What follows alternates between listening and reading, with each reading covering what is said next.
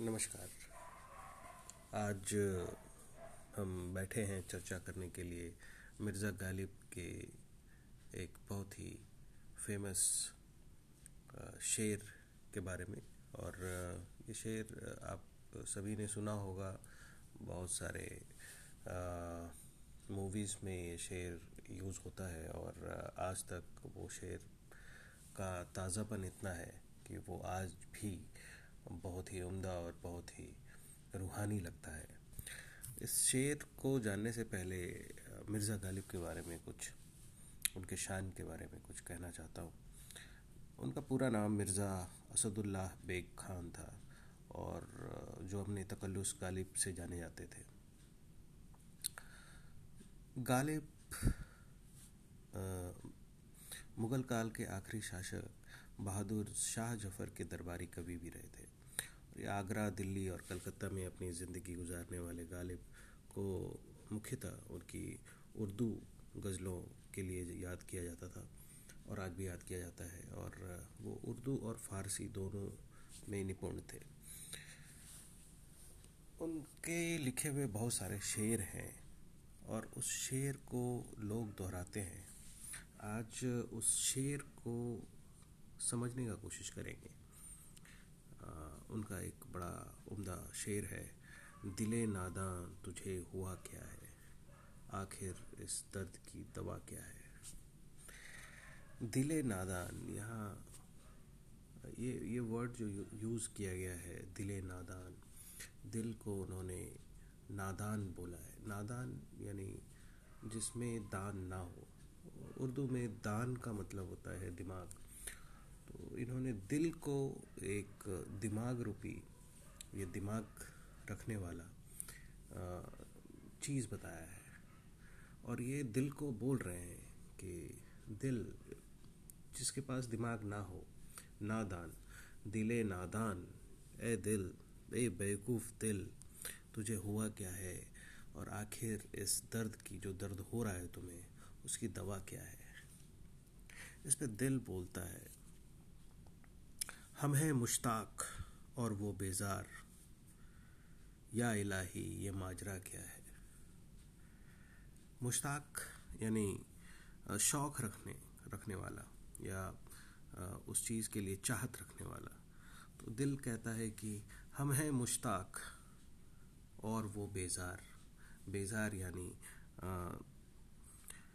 जो आपसे खफा रहे, जिस, जो आपको भाव ना दे। कि दिल बोलता है कि मैं शौक़ रखता हूँ उनके लिए या अपने आशिक के लिए। और वो बेजार है, वो मेरे तरफ़ देख ही नहीं रहे हैं। वो खफा है हमारे से। वो भाव ही नहीं दे रहे हैं मेरे को। तो हम हैं मुश्ताक और वो बेजार। या इलाही, हे या खुदा, ये माजरा क्या है? रीज़न क्या है? उसके बाद आगे ये भी बोलता है दिल कि मैं भी मुँह में ज़बान रखता हूँ। काश पूछो कि मुद्दा क्या है। दिल बोलता है कि, या खुदा, ये बताएँ कि मैं भी अपने मुँह में ज़बान रखता हूँ। मुद्दा का मतलब होता है दुआ का जो जिस्ट होता है। आपने एक दुआ की कि मुझे इस चीज़ की चाहत है, ये मुझे मिलनी चाहिए और वो आपको मिल जाता है।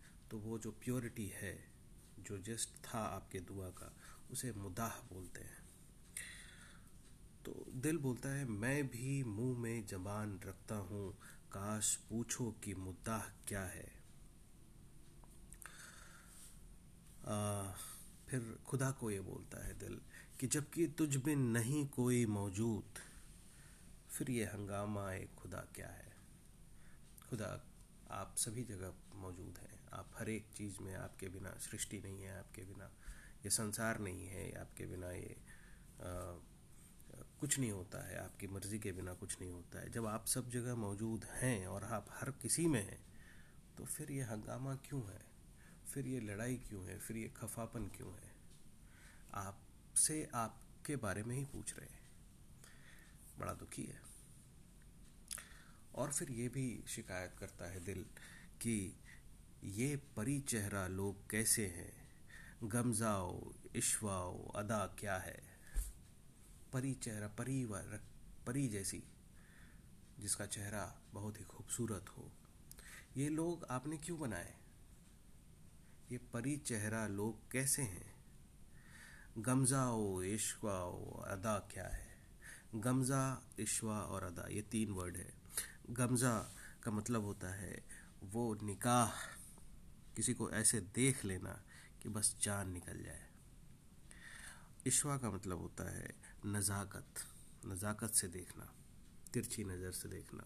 और अदा का मतलब होता है वो जो आपके जिस्म में होता है।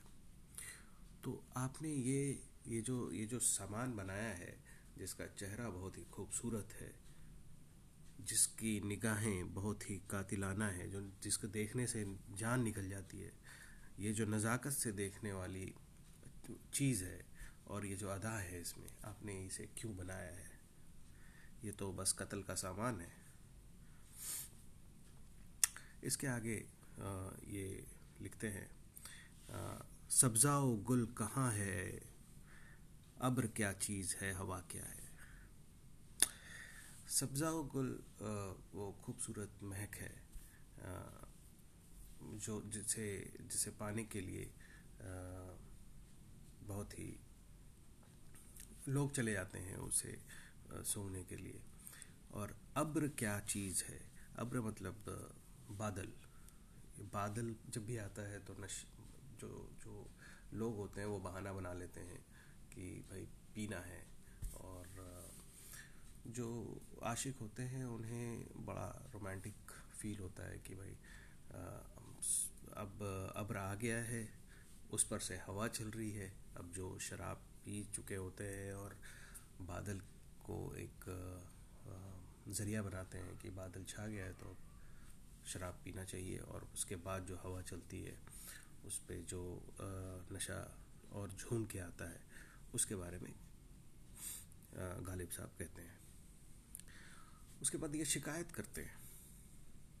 ये शिकायत ये करते हैं कि हम तो भाई उनको बहुत ही चाहते हैं, बहुत ही नज़ाकत से देखना चाहते हैं और हम हमेशा वफा करते हैं।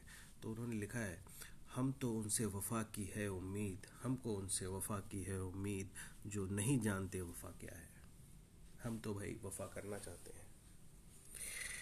लेकिन वो नहीं जानते कि वफा क्या, वो रूठे रहते हैं, वो खफा रहते हैं, वो भाव ही नहीं देते। तो हम, हमको उनसे है वफा की उम्मीद, जो नहीं जानते वफा क्या है। अब उसके बाद गालिब थोड़ा अपने फ़कीरी मूड में आ जाते हैं और उसके बाद कहा है उन्होंने कि हाँ भला कर, तेरा भला होगा। हाँ भला कर, तेरा भला होगा और दरवेश की सदा क्या है? आप भला करते जाइए, आपका भी किसी दिन भला हो जाएगा। भला ही ऐसा एक ज़रिया है जिसके लिए आपको टेंशन नहीं लेना है। आप भला करते जाएँगे, आपको किसी न किसी रूप से वो वापस भलाई आपके पास पहुँचेगी। और दरवेश की सदा क्या है? दरवेश का मतलब फ़कीर। तो और एक फ़कीर की चाहत क्या हो सकती है? हमने भला करना चाहा, हमने भला करेंगे, हम भला करते जाएँगे। हो सकता है भला लौट के वापस मेरे पास आए। उसके बाद आगे कहते हैं, जान तुम पर निसार करता हूँ, मैं नहीं जानता दुआ क्या है। उसके बाद ये बोलते हैं कि जान तुम पर पूरे निछार कर रहा हूँ, मैं नहीं जानता, और इससे बड़ा दुआ क्या होता है? दुआ में भी आपके लिए ही जो मांगूँगा आप ही के लिए ही मांगूँगा। आखिर में गालिब कहते हैं, त्रस्त होकर के, कि मैंने माना कि कुछ नहीं गालिब। मैंने माना कि कुछ नहीं गालिब। मुफ़्त हाथ आए तो बुरा क्या है? उन्होंने कहा कि, देखिए, ठीक है, आप नहीं मानते, आप खफा है मेरे से, आप बड़ा ही भाव नहीं दे रहे मेरे को, ठीक है, मान लिया मैंने। मैंने भी मान लिया कि गालिब कुछ नहीं है। लेकिन मुफ़्त आ रहे हैं, कुछ ले तो नहीं रहे हैं। मुफ़्त आ रहे हैं तो इसमें बुरा क्या है? ये एक तंज है शायर का बोलने का। और ये पूरे कलाम में ये मतलब था। और इसके बाद अगर आप इसको फिर से सुने तो थोड़ा कनेक्ट कर पाएँगे। दिले नादान तुझे हुआ क्या है? आखिर इस दर्द की दवा क्या है? हम हैं मुश्ताक। हम हैं मुश्ताक और वो बेजार। या इलाही, ये माजरा क्या है? मैं भी हूँ। मैं भी मुँह में जबान रखता हूँ। काश पूछो कि मुद्दा क्या है? मैं भी मुँह में जबान रखता हूँ। काश पूछो कि मुद्दा क्या है? जबकि तुझ में नहीं कोई मौजूद। जबकि तुझ में नहीं कोई मौजूद, फिर ये हंगामा ए खुदा, क्या है? ये परी चेहरा लोग कैसे हैं? गमजाओ इश्वाओ अदा क्या है? शिकने जुल्फ ए अंबरन क्यों है? निगाहें चश्म सूरमा सा क्या है? सब्जाओ गुल कहाँ है? अब्र क्या चीज़ है? हवा क्या है? हमको उनसे वफा की है उम्मीद, जो नहीं जानते वफा क्या है। हाँ भला कर तेरा भला होगा और दरवेश की सदा क्या है। जान तुम पर निसार करता हूँ। मैं नहीं जानता, दुआ क्या है? मैंने माना कि कुछ नहीं गालिब। मुफ़्त हाथ आए तो बुरा क्या है? अगले चर्चा पे दूसरा कोई शेर। उसका मतलब जानेंगे। और, तब तक के लिए शुभ रात्रि गालिब को पढ़िए, समझिए और एंजॉय कीजिए। धन्यवाद।